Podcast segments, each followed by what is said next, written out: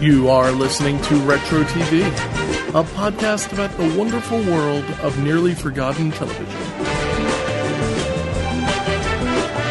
Today we're bringing you not only a very special guest, but a show that is not at all normally on my radar. But first, I want to introduce Chantel. How are you doing, Chantel? I'm good. Thank you for asking. Um, you're you're calling me, calling me. You're skyping me from um, Canada, That is and correct. um, we we went down a long rabbit hole of a discussion about um, Canada's things and how different they are and how similar they are to the United States. And um, I don't know. I just love learning about places that um, either I've never been or that places I kind of want to get to. You know. Yeah, I feel the same way. Like I said, I've been to the state of New York, but I I'd like to see more of it. It was a really beautiful like place. maybe I don't need to return anytime soon. well, maybe not now. Yeah, No. I suppose.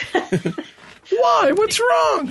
no, nothing's wrong. It's So, so um, the show that we're talking about is called Emergency, and Emergency was always on my radar. It fell into this category when it was um, when I was a kid. Um, there was SWAT, there was um, Adam Twelve, shows like that that were kind of focused towards the emergency services, um, I guess, genre. And I feel like we don't have shows that are focused towards the emergency response genre anymore.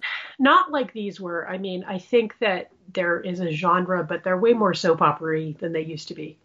Yeah, I don't I don't know if I think that maybe they're leaving money on the table. I, I think that having a show that maybe touches upon volunteer firefighters or um, you know EMT drivers. You did you say your father was an EMT? Uh, my dad was a uh, firefighter and a paramedic. Yeah. Oh, okay. Yeah, I think he. I should say EMT. I think he was EMT and then got his paramedic. It's. I'd have to ask him, but yeah, he he essentially is what he did. What Roy and the two main characters, Roy and Johnny, did. So when you would watch this, you'd probably have that kind of um, like, oh, this is what Dad does. So here's the weird thing, Be- as it is for a lot of people who do a very specific profession like this. Um, w- we never watched this. This was not a show we watched at my house. It was never on. My dad didn't like it. I never watched it as a kid. Um, my dad was a huge MASH fan. I I can tell you within seconds when an episode of that starts what it's going to be. I've seen it every episode a thousand times. But Emergency, I think it was a little too close to home. Uh, really? yeah, and Emergency premiered in 1970, and so I wasn't born until 74. So it was already like it had a few seasons left, but I, I, I wasn't really old enough to catch the seasons at all. Even if I had wanted, I, I wasn't really like watching TV on my own, as it were. Uh, my husband, as we were talking about, is six years older than me, and he remembered watching it as a kid. And he had bought all the seasons when they came out in DVD. And one day I actually sat down and watched it with him. and I was like, this is a really good show. Like I there was so much in the show that reminded me growing up in an emergency services family and seeing the massive changes that were actually happening to the fire service at the time.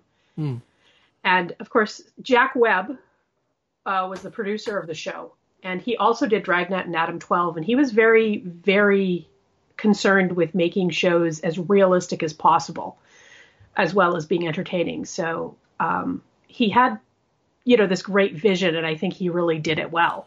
Well, I think that there's a strong correlation I see with this particular episode. Anyway, I don't know if it goes to each and every episode, but there's the cautionary tale, and it's something that we see very often in Dragnet and um, and the other shows that maybe he produced. I, I'm really only familiar with um, Dragnet, and kind of like, um, I don't know, like it gets like kind of serious for a moment. It's like the guy is like a track mark, and it's like, cut the crap, kid. You know, Yeah, you're a junkie. kinda. And I think that um, firefighting was very different up until this point. It was literally, you know, something's on fire, we're going to show up and we're going to put it out. There wasn't a lot. Prevention wasn't a lot of of of the work, and and sort of like advancing the career hadn't really happened in any great degree.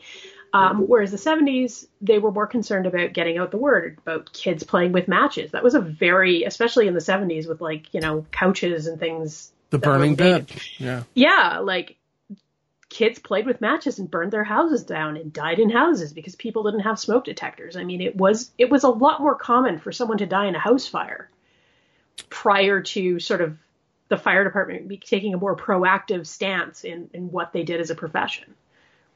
But um, so the show starts out the way a lot of these shows start. I'm going to play um, the call. Yes. You know, it kind of sets us up for what we can expect. This is, you know, kind of the teaser that brings us into the episode before the uh, opening credits. Squad 51, traffic accident. Child struck by car. 200 West Saltine. 200 West Saltine. Cross Street, 2nd Avenue. Timeout 1024. Squad 51 10-4, KMG 365. So they talk about a bunch of stuff. I have no idea what they're talking about. But I think as a kid, you're like, oh, this is exciting. They're, you know, um, they're brave. They're going right to the call. And yeah, know, it's an.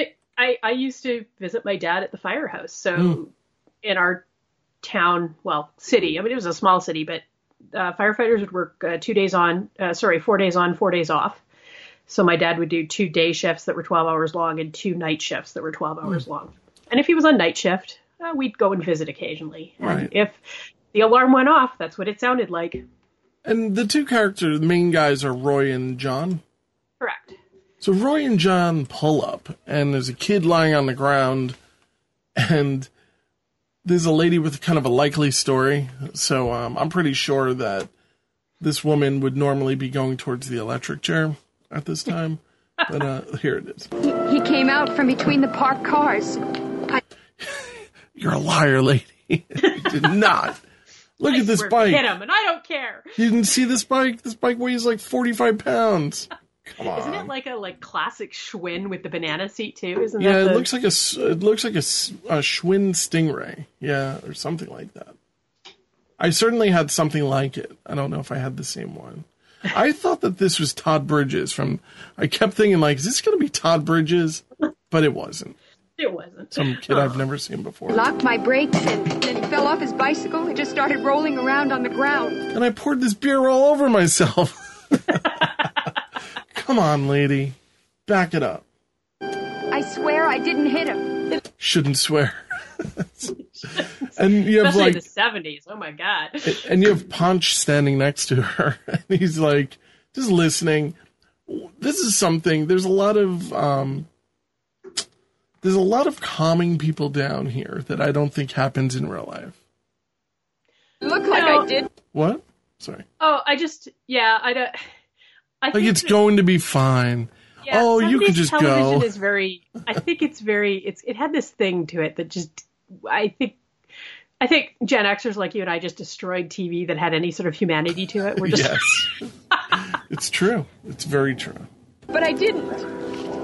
He's having trouble breathing and no uh, no broken bones, no apparent head injuries. See, nowadays it would be the police officer who go, "All right, so you admit you hit him." Um, It's I think I want to I want to point out that Roy and Johnny are specialized in what they're doing. That now, I mean, I think there was a time when like fire departments. I think sometimes it depends on like where you are, but there was a time through the 90s where you had to be a paramedic and a firefighter. But at the time, oh, really? Johnny Johnny and Roy are specialized in what they do. They're specialized because they're paramedics, and in the really early series, when they go to a fire, they're they're the only two that are checked out um, in pilot lingo on the breathing apparatus. That was also a new thing. Hmm. So yeah, they they wheel out this oxygen tank and um, they're just kind of checking. They you know, check the mouth. It's going to be a cautionary tale, I think, coming. Son, can you talk at all? And that, where did that New York accent come from? Can you talk at all? Jeez, you're in L.A., buddy. You have In and Out Burger. Relax. Feel anything? Yeah, I think so. Sit him up. Sweats pits. He makes this ridiculous face, and he pulls a wad of gum out of the kid's mouth. Bubble gum. Must have swallowed it when he fell off his bike. Better get the O2 on him. You're gonna be all right now. You're gonna be okay. I didn't hit him. I swear it. You still sticking to that story, lady? Apparently. We know you didn't, ma'am. How do you know? All right. How does he know she didn't? She might be lying. She might be, but that's for the cops to figure out, not the firefighters. Yeah, that's kind of true, but I don't know. He's probably going to ask for her number or something, the way he's Oh, looking at so. her. Gonna be all right? Yeah, yeah, he's got a few bruises, that's all. Can I have your name? That's all. It's like, where is this guy? Grew up in like Patchogue, Long Island, or something. I bet Where's you he did. Ty- Where's Kevin Tighe from? Is, um, is that a Let me Kevin look it up. Ty? I, I have it right here. Bet you he's from Long Island. No, I was born in L.A. What the heck? Wow. Huh. Well, I'm really surprised to hear that I am too. because it sounds like he works in Roosevelt Field Mall. Hey, ma'am. Janet Caldwell, Your address, please. 416 Amherst. No, I definitely think that this show was created as a form of propaganda to recruit kids into the idea of going into this profession. It gave them a focus of like, I want to be a cop.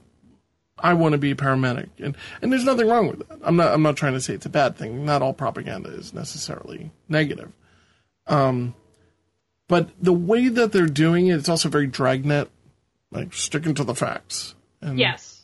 And again, that was Jack Webb's influence that he wanted to he wanted to entertain, but he also wanted to bring very clear a very clear message and a very clear understanding of what this profession was about and what was going on, right?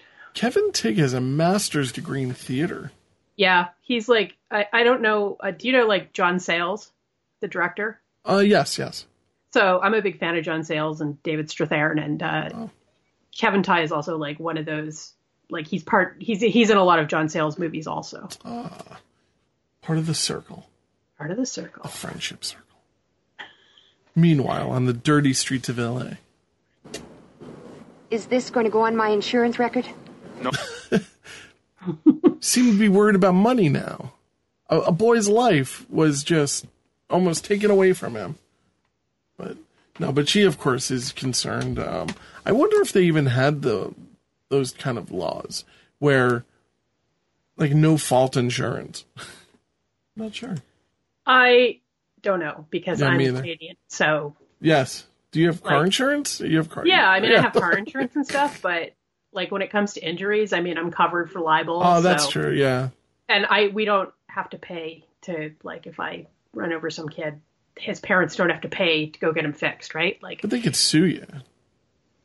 Maybe. eh, Doesn't happen as much. they're not going to have a hospital bill, right? Like Yeah. But what if he's So they- now afraid of cars? Sure, they can. yeah, I mean, they're long before that would happen. We don't really sue in Canada like that, and long before that would happen, they would just like my insurance company would pay them out like uh, here's money for pain and suffering. We don't have those huge settlements like. It sounds like a perfect place for me to move and sue everyone. I'm bringing it to the forefront. I'm going to do it. Wow. Move man, to this is- Alberta. Alberta, yeah, then Yeah, and then we can like make our own little Walnut Grove. That's my dream. like an actual like an actual recreation of Walnut Yeah. Grove, Well, like a you know, creek, I you know, Plum totally- Creek, you know. I can totally be. um I can totally be uh, Mrs. Oleson. It'll be, it'll be fantastic. Well, it, it- we, I think all we need is probably about hundred acres. we can we can do it, you know. But um, all right, it's something to at least we'll pencil it in. We'll, we'll come back to it. For our records. You just sit back.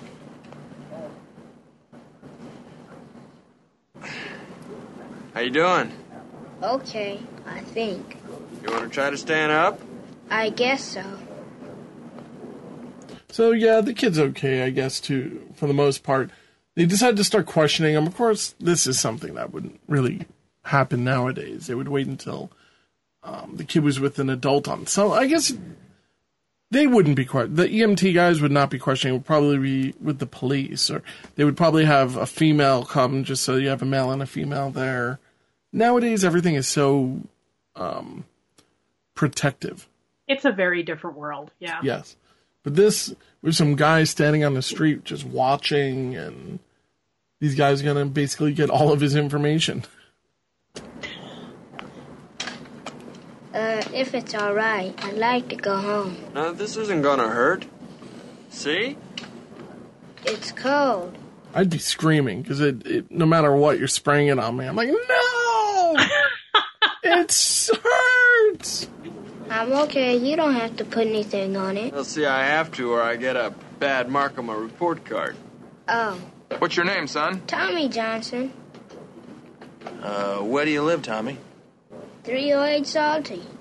Why do you have to know that? Oh, just so our boss knows we're working here and not goofing off someplace. Oh, How old are you, Tommy? ten and a half. Can I go now? Uh, just hang on for a second. What happened? So his his mom sees him and comes running across, and everything's fine, I guess. You know, um, it's just you know we don't really expect the next thing to happen, which is kind of it kind of comes out of left field. Mrs. Caldwell is just kind of waiting around. She's like, you know, um, can I go? Can I go? I have ice cream in my car.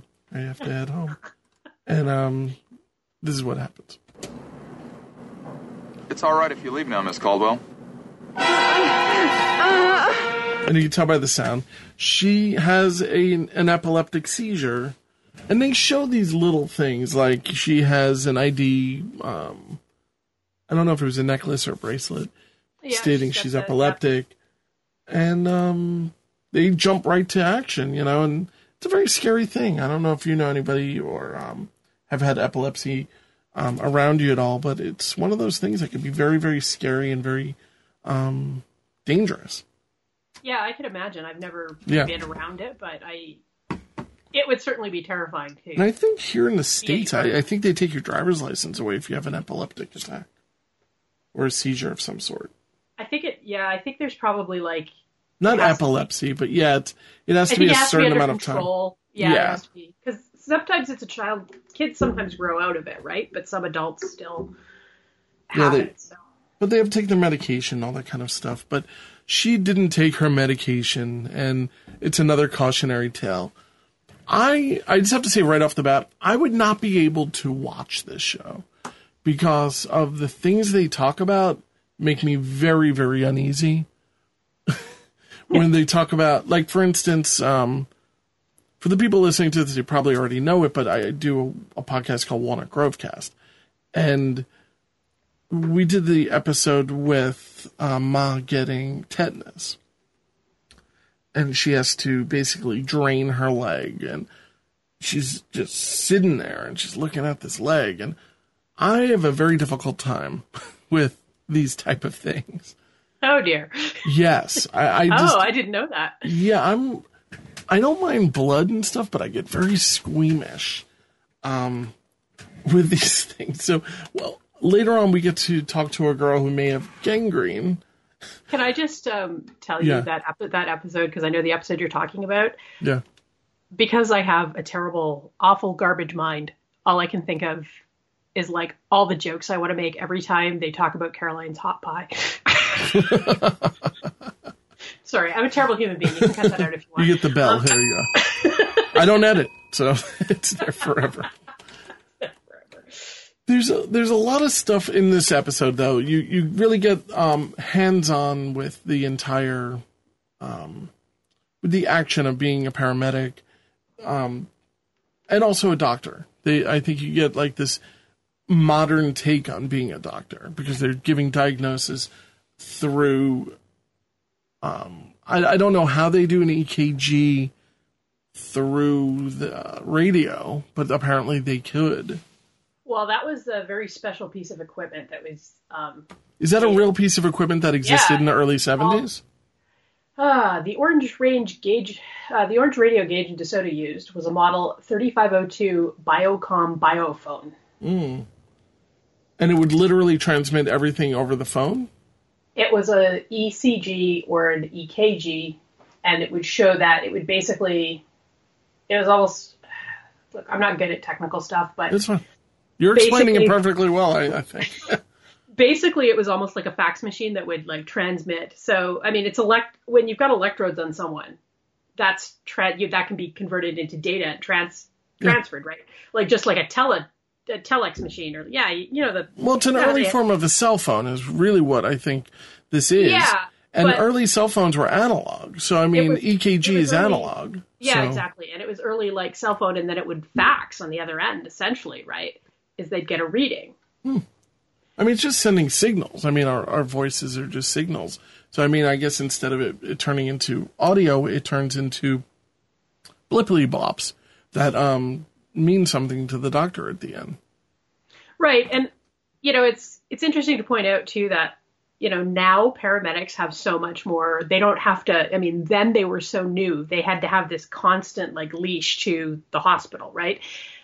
Uh now paramedics probably do uh, not probably, I know they do. They're able to do some diagnosis and do things without asking that permission from the hospital because everything in medicine always advances, you know. Um, Well, it, you know, It seemed as though the doctor was also taking the advice of the computer. Right? I mean, that's what it seemed like. He was he would look at the printout and maybe the printout was making a suggestion as to what to prescribe in that scenario. it's the result from the EKG, so he's interpreting the data essentially. So he just remembered all that stuff. Doctors are crazy. But um Especially TV doctors. But uh, yeah, exactly. So, but yeah, I found the the technology in this particular episode to be very interesting, um, especially for the early '70s. I, I didn't know anything like this existed, and um, I'm sure it's 50 years later. I'm sure it's far more technologically um, sound in each ambulance. I mean, that's why it costs I'm like sure- each one is like a million dollars or something. Yeah, like, I'm sure you've seen an ambulance go by and they've got like a laptop mounted right in the middle of like between the passenger and the driver, right? I usually, I, I'm not paying attention. I'm usually yelling something like "Slow down! Oh, okay. I I Where guess do you want me to go?"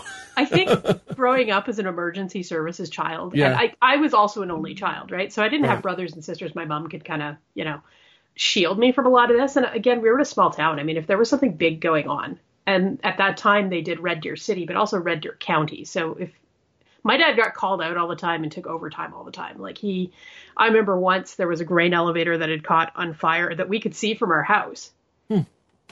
And dad got the call, and we were like watching this thing burning, knowing dad was going to the call, right? Like, so No, it's intense. I mean, it had to be horrifying as a family.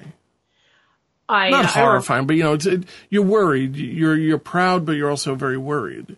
nobody in emergency services is ever in it just by themselves if they've got a family. You can't not have an effect on your family. And I don't necessarily mean a negative effect, but I mean, I think I tend to, I always see the worst case scenario. I've never had the luxury to think it won't happen to me because stuff happens to people every day that always think it won't happen to me. Right. So well, It's um, it's definitely scary. Even wa- that's what I mean. Like I'll watch this, and I know that although these might be recreations of things, these things happen. People get gangrene, and So when they wrote this show, it was taken from actual LA County logbooks from the fire department. So they actually, they really tried to stick to cases that had actually happened.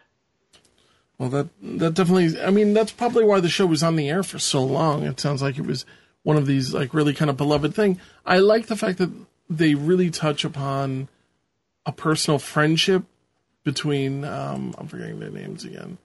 It is Roy and Johnny. Yeah, Roy and John. And I really like the fact that they do kind of throw, even though I, I wish there was a little bit more, uh, they throw in this little personal relationship that these two guys have. I'll I'll tell a story when we get to a certain part in this. Okay. Now, I, I do want you, though, to listen very carefully to the monitor. Well, there's um, an announcement over the PA system of the hospital. And I don't, I don't know if you caught this, but Is it Dr. Baker? yes, I'm listening. I'm like, this is Dr. Baker. All right. Of, cor- of course, I caught it. You know, I love Kevin Hagen. there, but uh, here we go. We so this episode actually is two people from Little House on the Prairie. We just only see one of them. We only see one. Yeah. Dr. Baker, report to surgery. So Doc Baker, you have to listen really carefully, but um, apparently he's a surgeon now. you need to quit slagging off on Doc Baker. You really do. I don't think so. the guy is the guy is operating with what he has, man. Listen, he has a great head of hair, and that's it. like he's just he he gets everything he deserves and then some. Cut the guy some slack, for God's sake. I, he he's a Civil War veteran. I mean, come on. He was a surgeon in the Civil War. I will not. I will not back up on Doc Baker. I won't. The same same thing with Mary. He's my boyfriend. Um, I st- I get criticisms for being so harsh at, on Mary. Um, I don't know. yeah. Did you happen I- to listen to this episode? because I, I released an episode today about uh, living on the prairie, living on a prairie, and um, Chris Hassler brings up uh, Melissa Sue Anderson's book, and he goes, you know, he he's just looking at the size of the book. He's like, what is it, like 500 pages? Like, what did she write about? And I made this joke. I said, yeah, I heard about 85 of the pages are just the word me over and over again. And um, he told me he thought that was a little harsh afterward, but um, the But- the writer and producer of Living on a Prairie thought it was funny. So Oh, isn't she like not? I mean, she's really, I, I think she's standoffish. Is she standoffish? Like I think she's known for being standoffish, and she doesn't really like the actress was. Oh, not- Melissa Sue Anderson. Yeah, Yeah. Um, yes and no. You know, it, it's one of those things where um, I, I think she distances herself from any celebrity that uh, she might have had, just like Matthew Labyorteaux or, um, or or a number of the other um, people who are on the show. So people just don't want it, and I don't blame them. You know, it's fine. Just give me the interview, and then then go back to your life. and then go back to your life. Yeah, to be fair to Mary, her life really did suck, though. I mean, how much terrible things can happen to one person? I mean, You mean in just- real life? No, I mean Mary. Like, Oh, Melissa Sue Anderson. No, actual Mary. Like, Oh, that's all what I her mean. kids die, and I mean, come on, it's just it's tragic. Oh, you mean the character? All right, but yeah, but I mean, we know this isn't a historical version of Mary, no, of course, Yeah. no. but um, yeah, yeah, it, it's definitely a sad, sad, sad thing.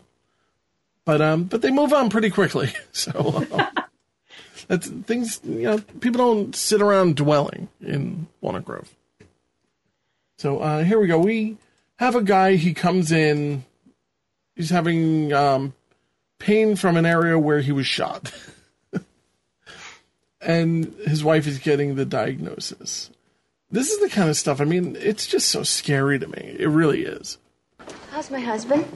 Well, he's conscious and his vital signs are relatively stable. What a great voice this guy has. by Oh way. yeah. So his voice was used in an episode of Seinfeld. Oh, was it? Yeah. Uh, yeah. It was the. I think it was it was the one when Elaine is like, she keeps picking movies from this one person, Right. and then it was just like a voice in the movie because it's supposed to sound. They were trying to make it sound like some kind of like um, you know, indie sort of like foreign film or whatever, and then it's his voice talking in this very. I think it, they must have taken a clip from like because he's in the credits, but I think they must have just taken a clip from Emergency. Um, also, the, he this show is chock full of 1970s, um, ref, well, physical references. Like this guy's um, sideburns are out of control. Oh yeah. Um, Um, there, there's a VW Beetle in almost every shot. Oh, every they're everywhere, right? Um, you know, and yeah, I mean, so if you want to look at actual classic cars and stuff like that that weren't classic at the time, it's a really interesting show. It just all in, all in all, it's a very interesting thing. Right down to the nurses' lounge with the ashtray on the table. Oh yeah, yeah, exactly right. I mean, and Robert Fuller had done a lot of work in westerns throughout his career. Who's the Hmm. the doctor? Yeah. And Jack Webb came to him to offer him the role, and he was like, um. Pardon me. He's like, oh, I don't know, no. I kind of like, you know, I like my westerns and stuff. And Jack Webb was like, how's that going? Because really, I mean, it was dying out. But Sure, yeah, it's like early '70s. Like how many more spaghetti westerns and stuff like that are you, gonna do? But he wasn't really doing spaghetti westerns.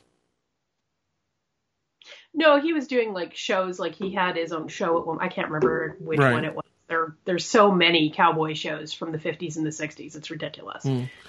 But but all in all, I think that he fits perfectly here. I love his demeanor and um, the way he delivers the lines are, are pretty solid. But here he continues telling his wife the deal. It's all my fault. I didn't want to get married just because I was pregnant. I didn't want to get a husband that way. Your husband said you got married yesterday. He talked me into it. I, I didn't want to, but he talked me into it. Uh, I don't see. Don't you understand? My father didn't know we were married.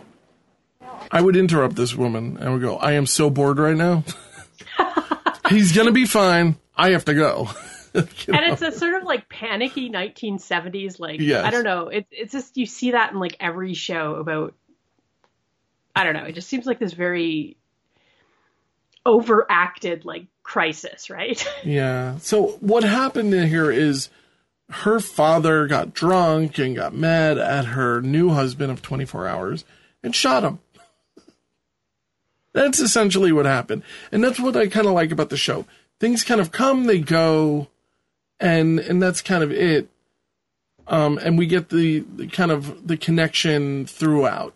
I think it's an exciting show, and I'm not gonna lie. When I was watching one of the scenes, I was I was really kind of caught up into the show and how it's going, and I lo- I really do love the pacing of the show, and I think I will return to it and watch other episodes. That's what happened to me is when I sat down with my husband to watch it and I was like I really got hooked into the Hmm. show and I got hooked into like the stories and the great like you say the great classic cars now. Um just just the whole aesthetic of the show is is great because it's, it's very contemporary for its time. And yeah, it sucked me right in. I mean, I sat there and binge watched it for a couple of weeks, right? Hmm. Yeah, I mean, it's, what is there nine seasons or something? It's a, it's a very it's a very long running show. Ten, Yeah, I think no, more. It's 133 episodes. So Yeah, they did a bunch of. They did exactly what Little House did. They had a bunch of episodes. They had all the episodes, and then they had TV movies afterwards. I mean, it's definitely it seems interesting, but up to this point, we know nothing about our two leads, and that's where this kind of falls into place. Uh, Johnny, uh, would you. What are you doing tomorrow night? I don't know. Going up to Santa Barbara, I guess. I don't know. Would you like to have dinner with us?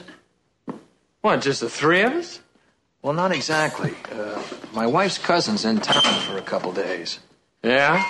What does your wife's cousin look like?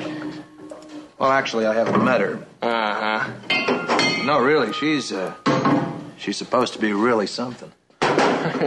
Yeah, just like, uh, just like the last one? Oh, I'm, I'm sorry about that last time. I swear. I mean, I had no idea that she was, uh, A dog. but she did have a good personality. Yeah, these are things you just wouldn't be able to do nowadays. Well, This- and rightfully so. As someone who's on the dog end of the list for women, I, you know, it's. well, it's the guy isn't. He's supposed to be a nice guy, and it's weird. I know, but Yeah, it's just it's weird. It's the whole culture shift, and um, and that's fine. But he goes on and on about it. here's here's my story Sorry. though. Yeah. that I have to tell you about this. This is exactly how my parents met. my dad's captain had my dad over to dinner because his cousin, my mom, was in town. Holy moly! Yep. When you first saw this episode, we were like, wait, wait, wait, wait hold on. Yeah, I was like, yeah, that's exactly how my parents met. Like, because the thing is, when you're in the fire service, because and I worked shift work for a bunch of years with the Canadian Pacific Railway, so I. Mm. When you work shift work, you have no life outside of that shift work, right? You, I work night shifts. You're never on the same schedule as anyone else. You you usually don't have weekends off. You you know like it's just a very weird thing, and you get very insular. So it's the same thing in the fire department. So yeah, like I mean, all the people I knew were were firefighters when I was growing up, or Mounties, because Hmm. Red Deer to this day still has Mounties. Well, it's who your Um, environment is. You know, yeah. it's like you know, hey, I think you might like this person. You know, it's, Yeah, well, exactly. it makes And- sense. Well, that's that's very. I I love the fact that you can, you know, have that correlation between this show and your parents. Um, and did your parents get together at this uh, around this period of time? Yep. which is even crazier. yeah, my parents got married in 1971. So this is, I mean, it's my early dad, seventies. Like I say, my dad was essentially like DeSoto. Like I, you know, it's. That's so funny.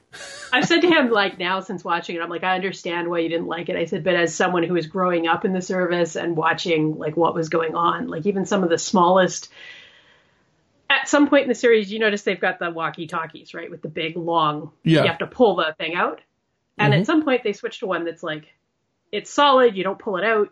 They just screw in. They're waterproof. They're they're like they're flexible. They're way more useful, right? And I remember when my dad came home with a radio like that, was like, hey, these are great. They don't break as much. They're way, you know, like he was excited about it, right? So Yeah.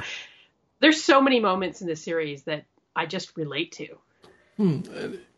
I mean, and that is interesting. It's it's kind of like you saw like the um these little moments that maybe you haven't thought about in a lot of time for a really long time, and then you see it kind of pop up in here, and it's like a weird, you know, weird connection.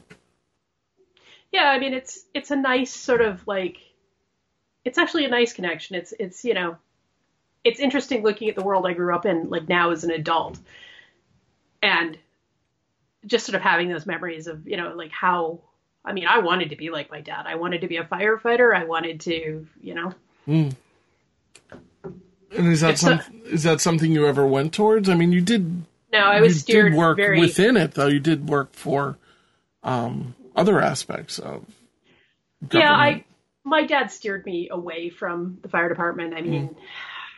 I don't even think my city had female firefighters when I was growing up. Um, And I think honestly, if you could have told me that I could like when I was like my son's age, if you could have told me that I could have presented as a boy and just done boy things and never had to do girl things, I totally would have.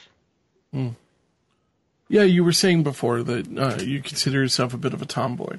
Yeah, I I absolutely am. I just wanted to be like my dad my whole life. Like I, you know, and I I regret not having the chance to sort of follow that path because I think I would have been pretty good at it. I think I I functioned best like when I worked for the railway. I functioned best because I was working in a safety critical job where there was a lot of moments that I had to you know coordinate and deal with. I was a rail traffic controller. Um, You guys call them operators um, in the states, but it was like I mean it was a, it was an awesome job, and I really I really flourished. I think under um, like having a job that had some pressure to it.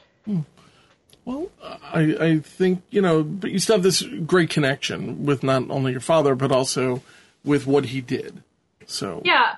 And my other nice connection right now is that hopefully when things get back to normal, I actually play on the Cappy Smart concert band here in the city, which is Cappy Smart was Calgary's first fire chief. So I actually play on the firefighter band. So and you play trumpet, right? I do. Yeah.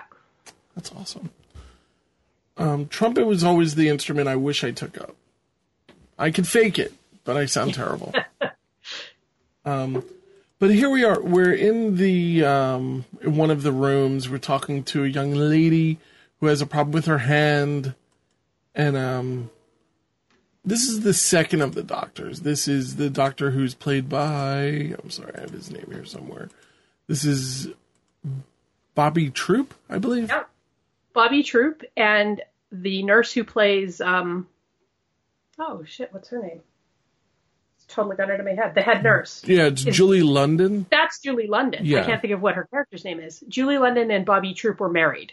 Oh, in real life. Yeah, course. and Jack Webb was her ex-husband. Oh my god, that must have been a very interesting. Well- uh, They apparently had an amicable split because Jack Webb came to her and said, "Would you two like? The, I think you'd be great for these roles." And uh, Bobby Troup and Julie London were actually jazz musicians. He Hmm. played the piano, she sang, but they were kind of their kids were sort of like our age, like the kid at the age of our kids, Yeah. and they they kind of wanted like to be at home now more, not traveling on the road. So they took the gig because they were like, "Yeah, this is actually works out perfectly." you know, they died only about a year apart from each other, and um, in 1999 and 2000. And um, out of the main cast here, they're the only ones who've passed away. Yeah, and if you if you read any interviews from the other cast members, because of course they were the older cast members, right? Like, Yes, they were. I mean- um, they were they at least 15, 20 years. Um, Yeah. on them. and the actors, if you hear the actors talk about them in any sort of interviews and stuff, they were like mom and dad on the set. Hmm. they helped with acting, they helped with life. They were just like the two people you could always count on. I guess it was a really good cast and crew to work with. It sounds like it. And a lot of times, like these, maybe on like Little House, you know, people would actually have personal relationships, which clearly they did, because divorces and all types of bad. But here we're going to get real with this patient. And this gave me the cringes. I was like, oh my God, I can't watch this. How long was this condition in press, Mrs. Not very long. The very first sign, you should have contacted your doctor. I was afraid. But don't try to con me now. I know all about trying to escape reality. Tell me the truth. You have gangrene. I'm going to do an arteriogram. That is, I'm going to inject dye into an artery, an x ray to check the flow of blood through the vessels. That'll show us the extent of the damage. Gangrene? But that's absurd. I'm afraid it's a side effect of drug addiction. I'm not an addict. You do take barbiturates, don't you? What's that got to do with it? Well, some addicts when they need a barbiturate to calm them down. They'll dissolve the powder in water and inject it. Isn't that what you did? Go on. If the injection gets into an artery by mistake, as in your case, it can burn the line in the artery. So I can't listen anymore. So, all right. Um, yeah, so it's one of these things where you get like the dragnet, you know, the real talk, and we go right to the next thing. I feel that uh, a lot of shows in the 70s were very preachy about drugs. Rightfully so. Um, coming coming off of the 60s, and I mean, there was a lot of, I mean, I mean, this is when you could get Fen-Phen to lose weight. I mean, what kind of Mhm. fantasy fun world was that? Um, But you know, it's um, it was very preachy. Um, I- I don't know how effective um, it was, but I'm sure maybe it helped somebody. Um, but here we are. We're in the somewhere in the hills, you know, in California, and our guys are showing up. They got their orange box, and there is a drunk guy passed out on the lawn, and his children are out there, and the wife, who's not really the biggest fan of her husband, is out there, and everybody's crowded around. What's the problem? Seems like he's had a little too much to drink. Drunk. He's always been a drunk. What happened, man?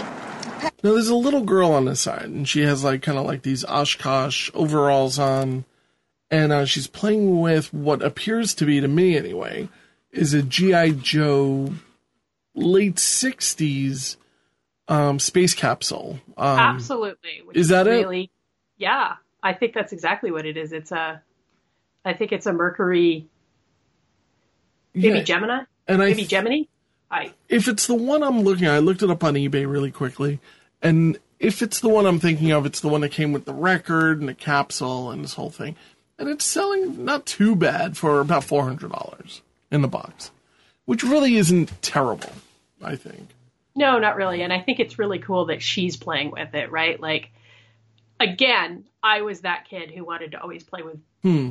Boy toys, and and And now you married one. No, um, well, So- he does look pretty good in his whites. I'm not gonna lie. so we, but that little girl is none other than who?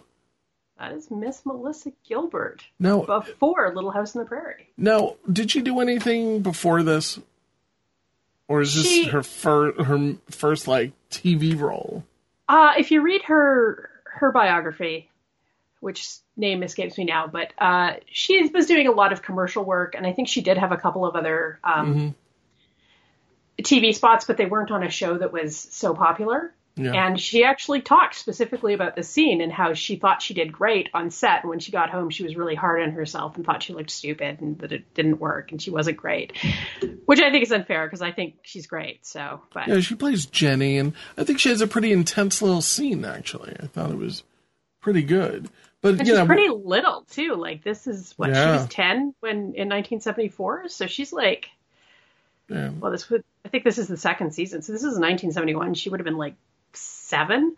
So she's little. yeah. So let's listen to the wife kind of go off on her husband. Passed out. That's what happened.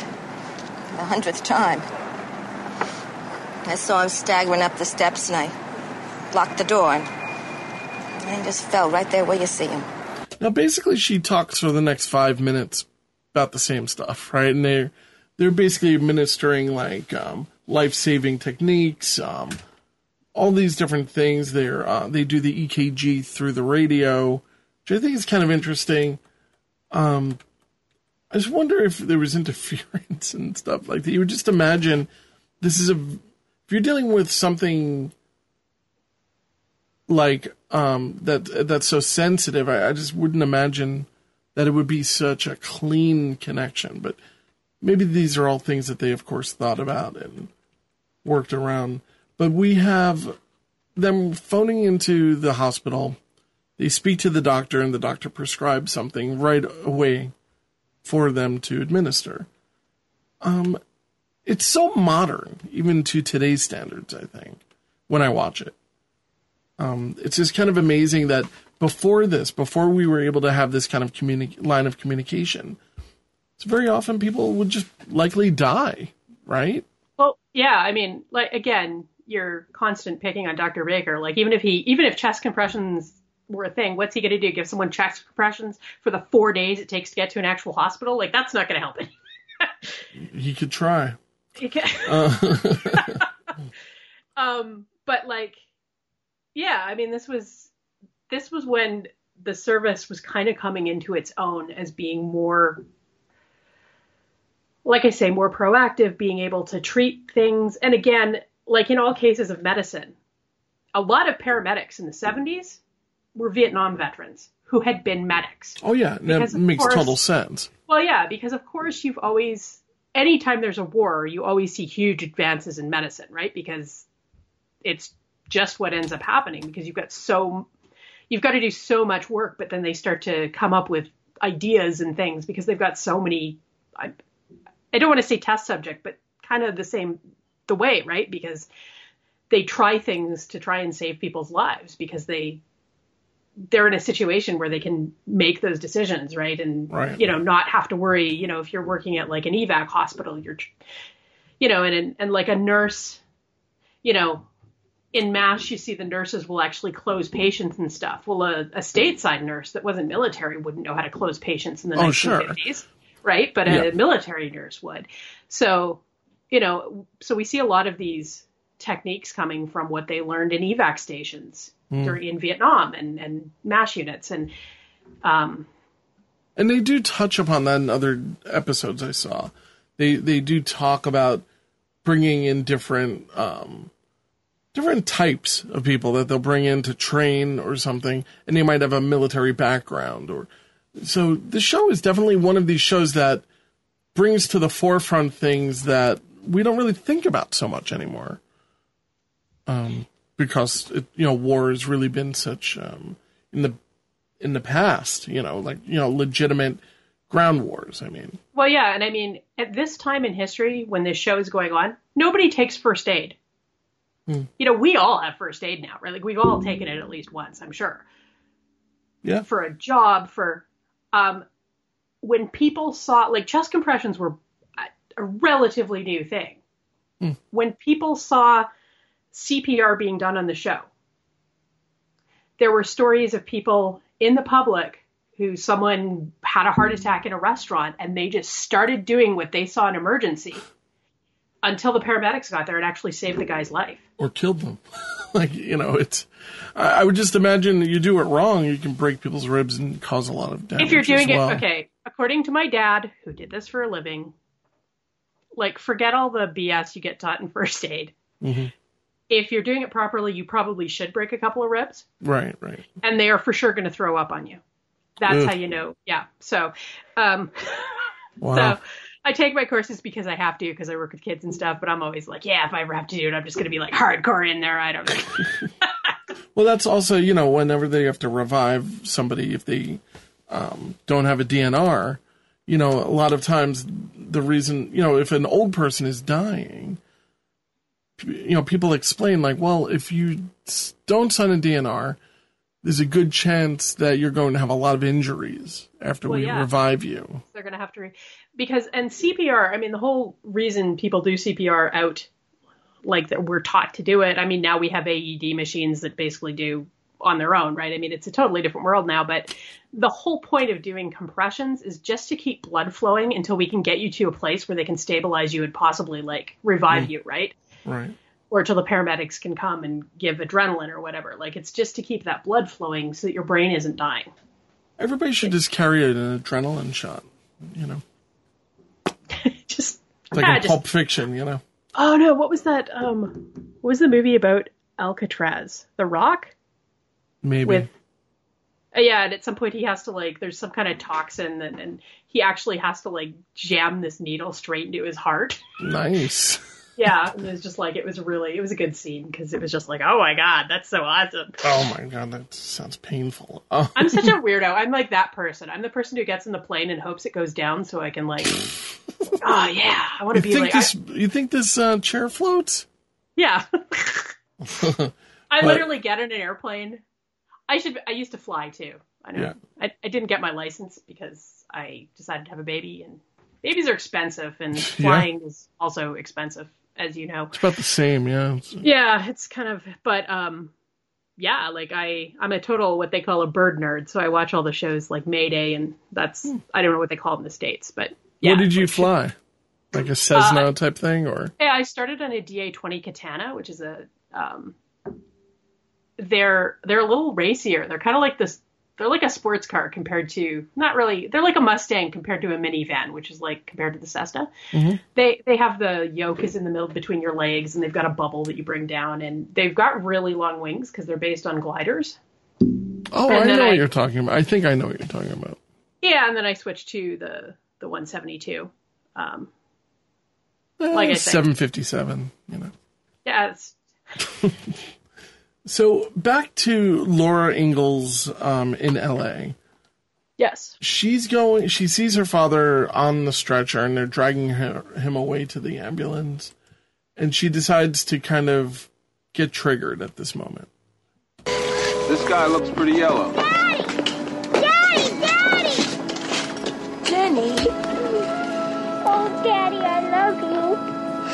Gonna be all right. It's gonna be all right. They're gonna take him to the hospital and make him well. So I thought that Melissa Gilbert did a very good emotional running to the. um I don't know if that is that John. That's right. That's right. I'm never I'm never gonna remember that. But um runs to to Roy and um just embraces him and it just it's a sweet little moment. I thought it comforting. was. I think it's a great little scene. Like, Yeah. you know, it really tugs at your heartstrings, and you know, it should. I mean, I think that was. I think it's actually a really good scene. She's also basically I think she's coming to grips that her dad is probably not coming back home. Well, yeah, and I think that you know, compared to some of the overacting we see in the adults, I think Melissa Gilbert was great in that scene. Yeah, me too. Absolutely. So, Melissa, if you're listening, you were great in that scene. Don't don't ever think you weren't. Maybe it could have been better. No, um Don't listen to Mark either. So um here we have we're back at the hospital. We're we're treating patients. We're doing everything. Um they can't figure out right away what is wrong with this girl. So I'm just going to let this play a little bit. Suspected for a long time she might be taking something. I thought I thought she was drinking. We keep liquor in the house like everybody. I never could smell anything on her breath though. Sometimes at night she'd come home acting drunk though and sleepy. I'm waiting for the mom to go, "Can I smoke in here?" Pressure is 100 over 60. Pulse is 110. Draw blood for a barbiturate level. Start an IV with D5W. Then today when I when I came home she was crying and complaining that her stomach ached. When she started screaming, I, I brought her in here. I, I made her show me what she'd taken. I sent up the pills to be analyzed. What do they look like? Street reds. Street Reds. So I laugh just because it's kind of like these are things that do happen, but this poor girl ends up that she was she took a drug that was laced with um, essentially lye, um, sodium hy- hydroxide, right? okay, yeah. And I'm just going to go to it. So he basically explains exactly what the situation is, but you know, we hear we've heard about these type of things. Um, you hear about it even nowadays with um, phenon, phenetol, Fent- fent- fentanyl, yeah. fentanyl. Um, you know, there seems to be this type of thing that still kind of goes on on some level. Oh yeah. Uh, Sorry, go on. uh, my husband, one of the teaching jobs he had was with uh, government of, Alberta, like organization that's for uh, teenagers with addiction problems. Mm. And yeah, like I mean, street drugs are always laced with stuff. Yeah, and then you get the people who are just making stuff in their kitchen, and Yeah. God I mean- knows what people are making now. Holy oh, and moly! like cocaine is like usually laced with things like um, rat poison and like it's crazy. Baby laxative. Yeah, because they're trying to like Well, you need to cut it with some. Well, I mean, you you, need know, to cut need it to with cut something so you make more money, right? Right. So if you have X amount, if you have four grams of something, you could turn it into six grams of it if you add a bunch of filler. Correct. Yeah. Not that I know anything about this, people. Not, not yeah, not that we know anything about this. Um, and of course, you're trying to find something that'll actually like still give the person some kind of high. I mean, you Right. can't just mix it with flour because whoever bought it is going to know. But if you mix it with something that gives them like a better high, Right. yeah, like they're going to know, right? Or if some to help you move your bowels, like baby laxative. they don't stick around for so long. Well, if you're also doing heroin, that might be okay. Oh, that's true. It's Yeah. possible. Yeah, that might be a part of it. I don't know. Oh, maybe I don't know. Yeah. But here we go. We're going to get um, a little bit of a discussion about sodium hydroxide. That was the lab, Mrs. Patterson. They've analyzed what was in the capsules she took. What? They were cut with sodium hydroxide, Sodium hydroxide? Uh, caustic soda, like they use for cleaning stopped up drains. or rat poison. So she's saying, you know, they they turn over to the police because I mean, not that they can really do much of anything at this point. It's um, again these a lot of cautionary tales, a lot of um, look. If she didn't take the pill in the first place, she wouldn't be in this situation. Yeah, I think that in situations that they tell the police that whatever task force is working on drugs or whatever can, you know, like I think they do take records of that to see like, oh, if this is coming from a certain neighborhood, then they can track it a little better, right? So Yeah, to a point. I mean, it's um, I, I would just imagine that it's there's not much they can do when it's already out there. Maybe warn people. Um, but you know that's what that's what the show is all about, though. It's kind of like you get a kid to watch it, and it's kind of like, all right, maybe I won't take the Reds. Um, but here we go. These guys only seem to communicate when uh, they're on break. They, even though they sit next to each other all day, they don't see they don't really talk about anything casual unless they're on a break. I think we always see them like at a scene though. We don't see them driving around doing nothing or yeah, they were they're always um always busy. So whenever they get a moment of downtime, we get to hear some type of story. So here, You know Charlie's number by any chance? Charlie. Hagen? On B shift? Yeah, I thought I'd ask him if he wants to come to dinner with us. No, I never said I wouldn't come. How much does she weigh? Look, I told you I've never seen her. Oh, for heaven's sake. Look, she can't be all that bad. She she happens to be a professional model. Oh. Are you kidding me? She's a model? that's a sound that reminded me of my childhood. So I think I saw this show. Oh yeah? Cause I was, I mean, so where else would I have heard that? Maybe Adam Twelve or something. No, But- maybe your parents were watching it. You just kind of wandered through the room and Yeah, I um but like, you know, those sirens and everything. But um they they are always being pulled away and um I just hope they turned the burner off on the they were heating up uh, some type of beverage. God, how embarrassing would that be if you burned down your own fire Uh, department? exactly. And nobody's around. the Place I'm empty. sure in I'm sure in the long history of the New York Fire Department, they probably have a story like that because Oh, yeah. they have some like amazing stories. Yeah, I'm sure it happens. I'm sure it's happened. There's no doubt about it. Um, now they go to a guy who's in what looks to me like an early, well, of course, an early 70s um, Pontiac, I can't, Firebird, maybe? I don't know what this thing is. But they, they send the EKG, and there seems to be a, a decent amount of interference. So they say, check for a pacemaker. And we get a very graphic description as to why he could not find the pacemaker first. And I just thought, geez, like, you know, like, you don't have to be so mean about it. All right. Yeah, there's a lot of fat shaming in this show. Yeah. Well, it is Uh, LA. Yeah, my Little House has it though too.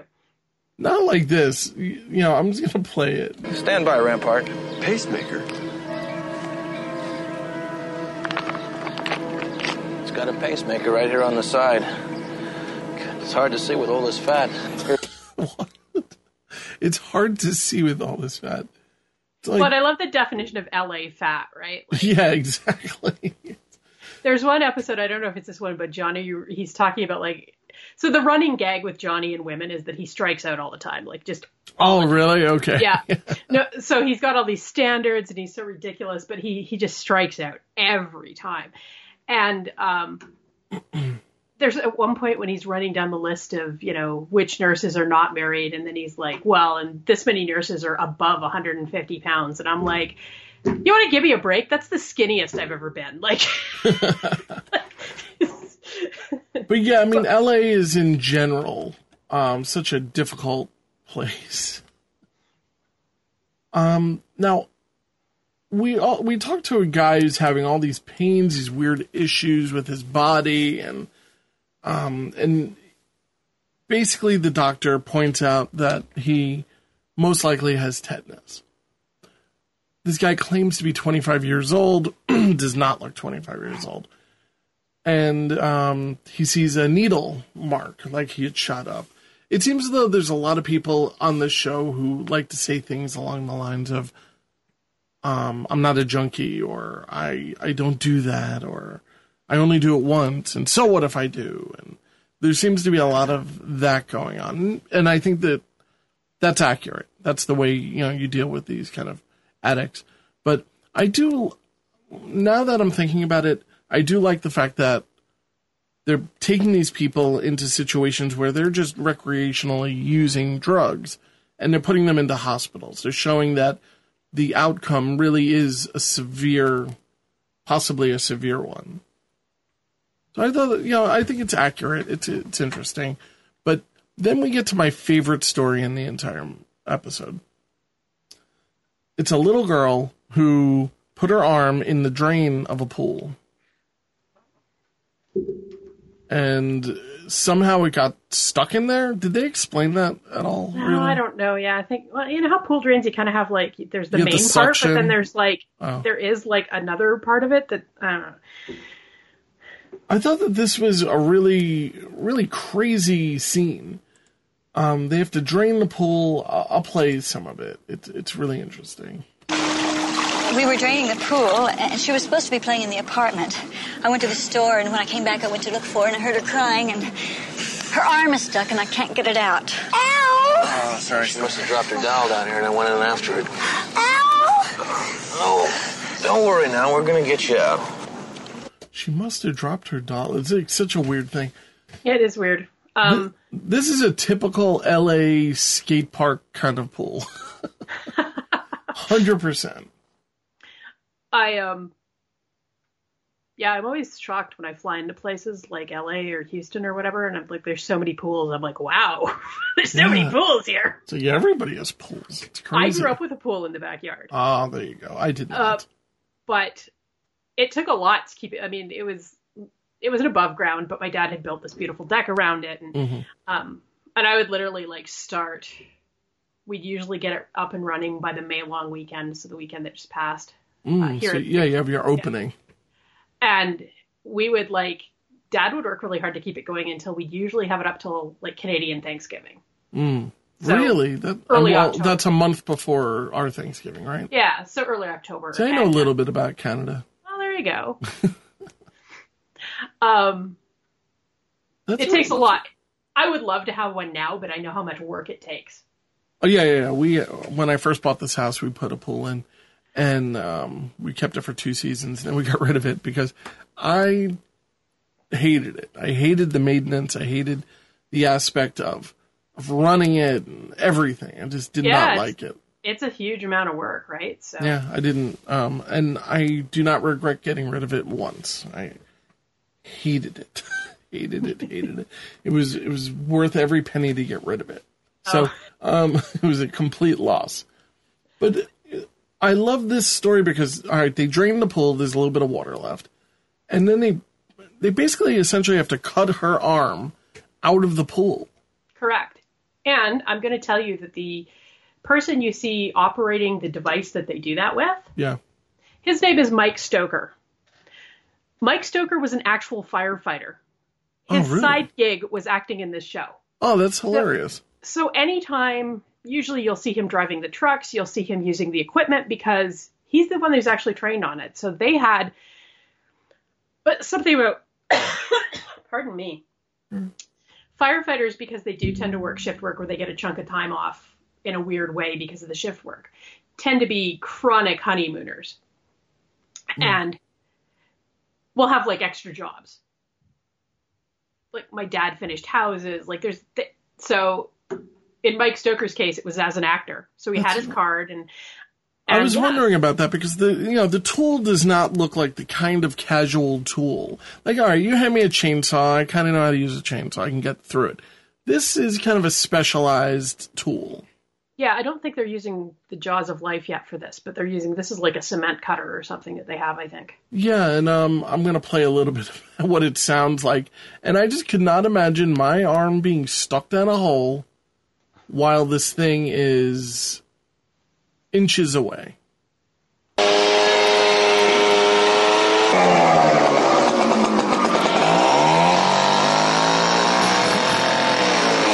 And even though like it's even though she's probably not really right there, you know, it's covered in a tarp.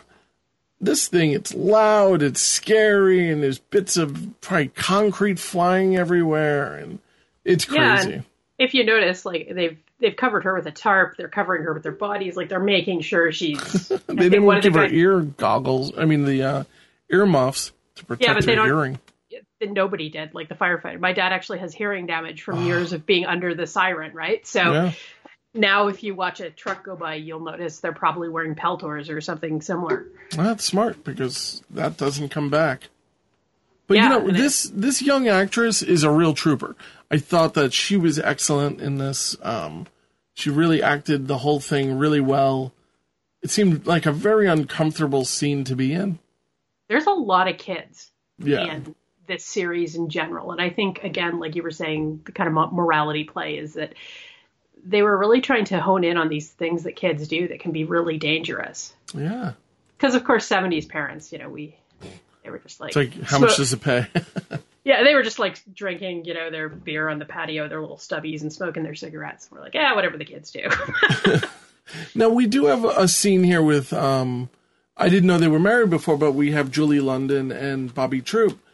And they're kind of meeting afterward and um talking a little bit about the day.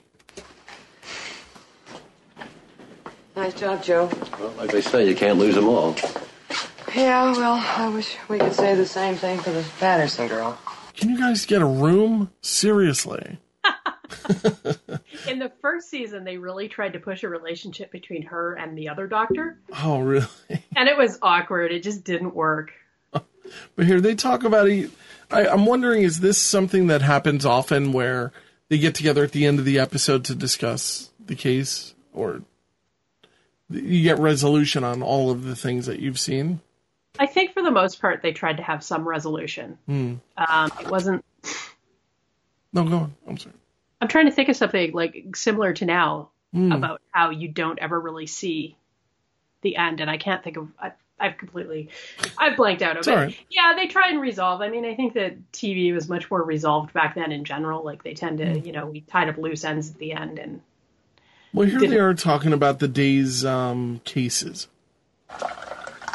She the one that took those reds laced with sodium hydroxide? Yeah, that's right. Looks like they're gonna have to do a subtotal gastrectomy. She'll be lucky if she keeps one third of her stomach. Thank you. She'll lose a lot of weight though. She was pretty skinny to begin with though. Oh God, maybe I should take some drugs. Don't don't do it. Don't take a lot. it's not worth it. Think of all that all you can eat sushi you'll miss out on.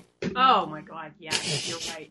We were talking about this um, before, how we kind of miss like um, all of the, I guess, let's call them creature comforts of a pre COVID nineteen existence. And one of those things is going to all you can eat sushi places. There's this phenomenal sushi place that's near us um, called Yummy Yummy. And it's, um, they have like the, you know, one of those sushi kind of things, but it's all like really good sushi. It's kind of expensive, but it's an, they have that one price you pay and it's like you just can have as much as you want. And I never do it because I can't eat that much sushi. Rice is one of those things I can't, um, I just can't eat a lot of it. But you can load up on the sashimi. Yeah. There's lots of room. I've thought this out way too much, and I Yeah. think it's you know I think the the lack of it is getting to me. Um, Yeah, you gotta, Yeah. you have to move on and you, you need them to reopen. It's coming. It's coming. That's rough. They know how it happened? Mm-hmm. Police turned up a classmate of hers. She was mad because the Patterson girl was making a play for her boyfriend. Very deep voice, right? yeah, like and very deep, sexy, right? Like Right, right, like a whiskey laden type of. you should after this you should look up like her singing because she really had an amazing. Yeah, I'm gonna look into it. I see there's a picture of Boo, um, Booby, Bobby Troup, Booby Troop, um, playing piano with um, oh God, I'm forgetting his name. It'll come to me after this clip. Thought she'd teach her a lesson. Drugs. That's three rough cases we've had today. One's going to lose a chunk of her stomach, another her hand, and a third may lose his life. You think they'll ever learn? Well, they learn all right, Joe.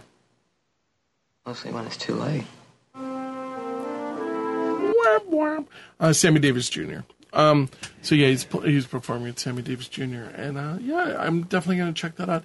He unfortunately passed away on my birthday in 1999. Oh no! Yeah, I, I always hate seeing that kind of stuff. But he, I know, he yeah, lived to be totally. 80. You know, I, I don't. Maybe that was a good. You know, these people had such deep voices. I would imagine they were heavy smokers. Oh, probably.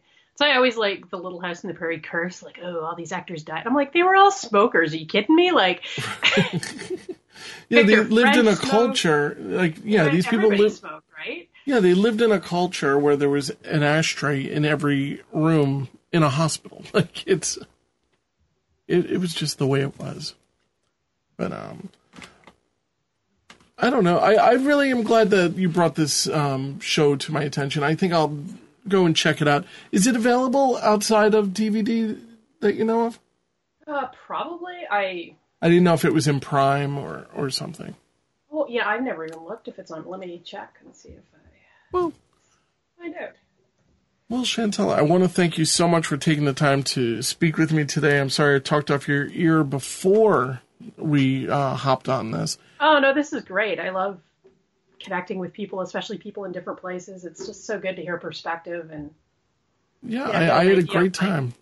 I had a really great time doing it. Hopefully, you return. Um, maybe we could see if we can have you pop into the DeLorean and we can head back to uh, the 1890s Oh. or 18. I'm sorry, 1870s, and um, you know, do a Walnut Grove cast perhaps if, if I would. I would love to do, and especially any any Kevin Hagen focused one because And I, I might even hold off on him, but I won't. He's actually one of my favorite characters. Um, it's just, I think, being a doctor in the 19th century had to be just horrible.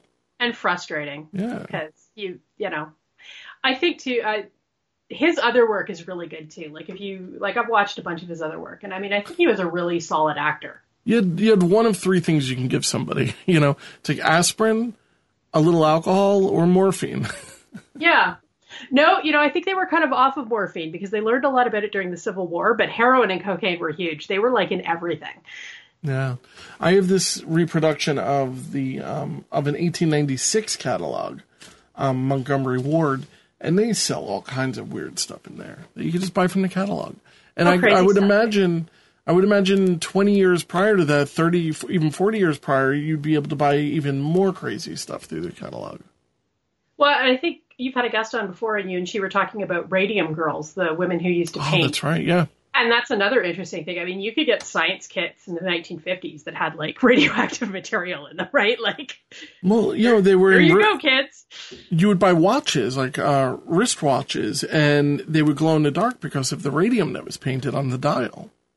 Yeah, like This is radioactive um, right on your wrist for you know for your entire day. And these women spending all day with these little Japanese paintbrushes. Yeah, there's a just- there's a documentary out there that um, I believe is uh, really phenomenal. Yeah, there's a book called Radium Girls, and I think, I think I got this information from the show Oh. with the other person talking about it. But she said there might be a movie coming out. and I'd really like to see it because it's, That was a long very. time ago. I don't I don't remember who I was talking to. I don't remember either, but I, I remembered that. Hmm. Ah, memory's a funny thing. isn't it? As it goes away on mine, but um, I, I tend to just forget everything. But uh, Chantel, thank you again. I really appreciate you taking the time to do this. Um, I really do hope that you take the time to you know pop onto Walnut Grovecast as well. Thank you for listening to Retro TV. If you enjoyed this podcast, please consider subscribing and leaving us a review. See ya next time.